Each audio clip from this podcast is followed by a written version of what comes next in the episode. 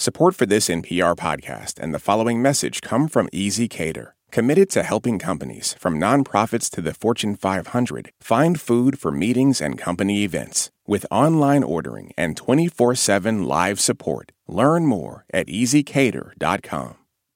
Maddie Sofia here with a quick note ahead of today's show. We are trying to learn a little bit more about you and how podcasts fit into your life. If you can help us out, there's a short, anonymous survey online that takes about 10 minutes. It's at npr.org slash podcast survey, all one word. We'd love to have your input. It really helps. npr.org slash podcast survey. Oh, and if you're new to the show, don't forget to subscribe. That way you get new episodes dropped in your feed every weekday. Okay, here we go. You're listening to Shortwave from NPR. Today, we've got one of our favorite guests. Well, well, well, Dr. Bugs. Back on Shortwave. Uh, so quickly, too. That's Sammy Ramsey, aka Dr. Bugs. He's an entomologist that you might remember from an episode we aired about honeybees. I know. I appreciate you making time for us, little people, now that you're famous. Oh, well, uh, the title Murder Hornets, uh, it just has a tendency to get everybody interested. A massacre in the honeycombs. There were dead bees all over the front of the hive, all over the bottom board. Dubbed the murder hornet for its powerful sting and the way it decapitates its prey. They all had the been chopped to bits. They were decapitated, and all it takes is a couple dozen to show up and start lopping off heads. Sammy's been pretty busy since these murder hornets started getting the spotlight this week. Sammy, how many murder hornet interviews have you done? Oh my goodness. This will be the fourth Murder Hornet interview that I've done uh, in the past four days. Okay, so if you haven't seen the news, basically a species of hornet has shown up in the States and people are pretty worried about them. Sammy has dealt with these critters firsthand doing bee research in Thailand. These hornets just kept showing up and carrying off my bees. And then I would come back the next day and there would just be nothing left but a bunch of headless bees inside of my colony. Very disturbing. That's when Sammy took matters into his own hands. I put on my bee suit um, and just started whacking hornets out of the air. And I think I got a little bit too cocky. And one of them showed up and had like a sister with her. And so I, I knocked her out of the air, and the other one just grabbed onto my leg. The look in its eyes while it was coming after me, it started chewing into my bee suit and just whacking its its stinger uh, into the side of, of my bee suit. And thankfully, I was wearing a bee suit that was really puffy and really large, and so its stinger, while it got through the suit, couldn't quite get to my leg. So I hit it with my, my hive tool, stepped on it, but uh, it, it took a little bit for me to actually be able to take a breath again. Well, I'm glad you made it out, Sammy. Well, I wouldn't have died. So something that people do need to know is even though they have the name Murder Hornet, um, you're not likely to uh, to suffer uh, fatal effects from a single sting from a hornet. So, today on the show, we talk murder hornets. Just how worried do we actually need to be about this newest honeybee threat?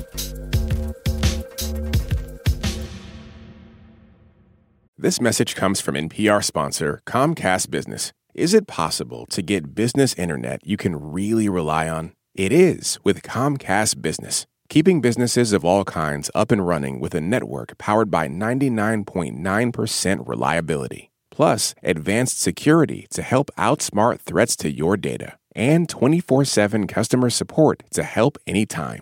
With Comcast Business, reliable business internet isn't just possible, it's happening. Restrictions apply, actual speeds vary. This message comes from NPR sponsor RSM. Change waits for no one.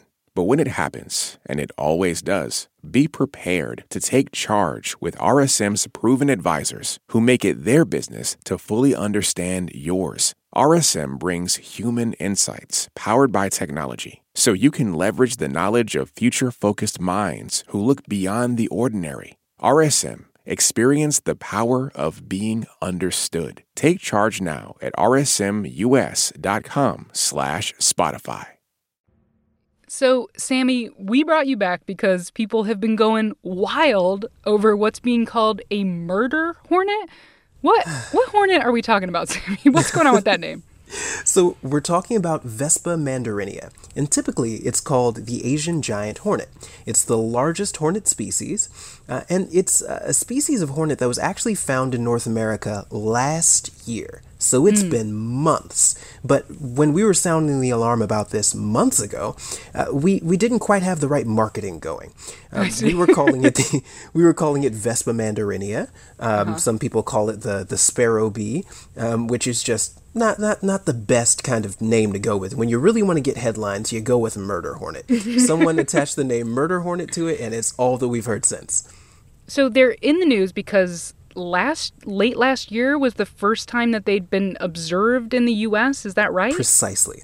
Uh, it's the first time that they've been observed in the U.S. because this is an invasive species.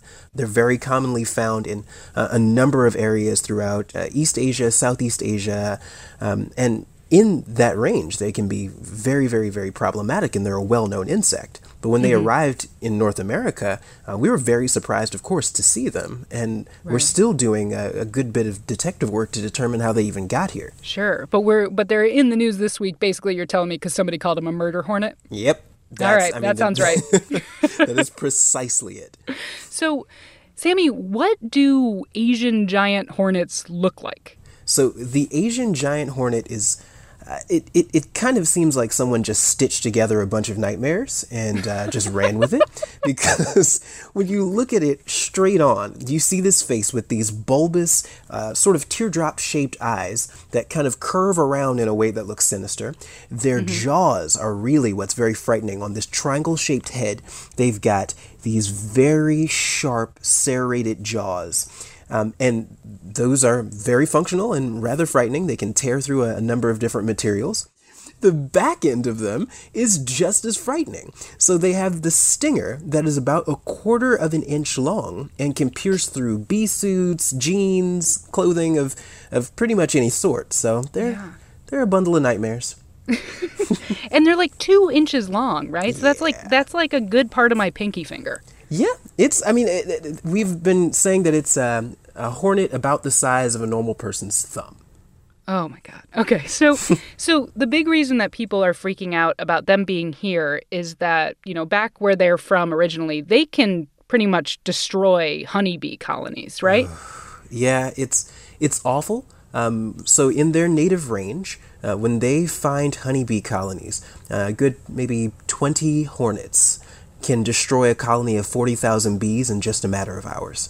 Wow. So they are very frightening and very concerning, but they're actually not as concerning in their native range as you would think, because the bees that have kind of grown up around them uh, have evolutionary abilities that allow them to combat these organisms really, really well. Sammy, I have heard about how bees fight these hornets and it's wild.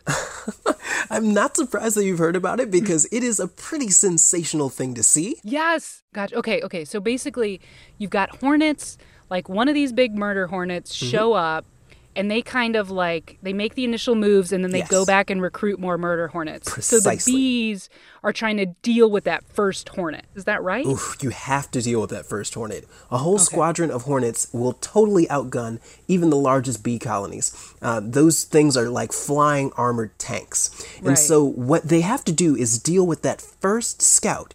And they can fix the whole problem. So when they're hanging out in front of the colony, they'll sort of coax the, the hornet inside, kind of giving them those come hither eyes. Sure. Sure. When the hornet comes inside, there's a, a whole squadron of bees hanging out just above it that drop onto the hornet's body, cover it in bees, and they all start vibrating their flight muscles. And they actually create so much heat in this process that they cook the hornet, uh, and the carbon dioxide that's produced in the process also uh, totally can suffocate the hornet as well. And so ah. it's a pretty remarkable ability that they create in a, a convection oven in nature to kill their enemies. Ah, I mean, murder bees, it Yes. sounds like. Yes. Well, I mean, it, the, this is a, a, an arms race, and if the bees did not develop some way of killing these hornets, they would definitely be extinct by now. Okay, so is that why we're concerned because we're not sure that like our our North America bees, like our US honeybees, have the ability to fight them? Is that uh, is that Precisely. We're actually Oh. well aware that our bees do not have this ability. okay? And I mean, it's just what our bees need right now, right? In the, Yeah. the pantheon of other issues that they're already dealing with, now they have a murder hornet along with varroa mites that are sucking out their liver and uh, all these different viruses and nutrition issues. It's a lot. Right, because Sammy, last time you were on the show, you were talking about how, you know, our honeybees are at risk from the three Ps, which are poor nutrition, parasites, and pesticides. I right? Perfect. That's the fourth P is perfect because you nailed it. So now they have to deal with this too, potentially. Yeah, and I- Okay. I mean, our bees. There's only so much, like over time, that you can deal with in terms of stress without it reducing uh, productivity in the colony. Even the colonies that survive when they're spending so much of their energy, it's just, Yeah. it's a rough deal. So, Sammy, I know that some researchers are saying that this is kind of like getting blown out of proportion, Yes. Mm-hmm. you know, like including the name murder hornet. How do you how do you feel about that? So here's how I feel about that. I am glad that people are paying the level of attention to it that they are paying. Because right now, this could be something that is blown out of proportion, and I so hope that it is. But unfortunately, in the, the spectrum of different invasive species, we don't have a wonderful track record at actually keeping invasives from becoming established. Oftentimes, uh, when they arrive, we have a very difficult time eradicating them. Um, oftentimes, we wait a while uh, in, in determining what it is that, that we can do about them because they're new to us. So the hope is that we kind of act now to to prevent, you know, us losing a, a lot of honeybees. What can we I mean, what can we do about this, Sammy? If we act now, and by act now, I mean we need to track these hornet colonies. So there have been a few of them that have been found, but the colonies die um, at the end of the fall, and the queens who have already mated, they burrow underground and they just hang out there all winter long. But it's around April and May where they start coming out. They start feeding on sap and they start looking for a new place to build a colony. And those are the ones that we have to track. And if we can kill all the queens that have actually started nesting underground, um, we can effectively keep them from becoming established in the US. Got it. We got to murder the murder hornets. Unfortunately, we have to murder the murder hornets, and I, being Dr. Bugs, am not one to pretty much ever tell people that that's what we need to do. But unfortunately, uh, just because of how concerning these creatures can be for bee health, we need to make sure, if we can, that we don't allow them to establish. Well, Sammy Ramsey, Dr. Bugs. I mean, I'm mad, I'm sad about the hornets, but I'm glad to hear you talk. I'll say that. It is always a pleasure to speak with you. Always. And I am impressed. So you remembered the three P's?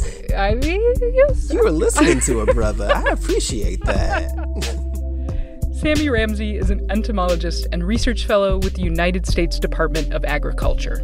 This episode was produced by Brit Hanson and Emily Vaughn, who also checked the facts. Viet Le was the editor. I'm Maddie Sofia. Thanks for listening to Shortwave from NPR.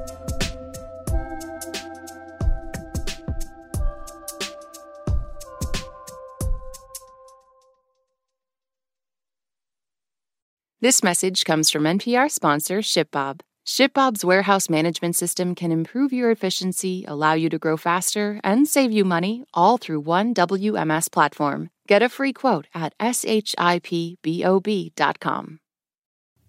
At this year's Oscars, Oppenheimer took home the award for Best Picture. Emma Stone and Robert Downey Jr. also picked up wins, and Ryan Gosling brought the Kenergy. For a recap of all the highlights, listen to the Pop Culture Happy Hour podcast from NPR.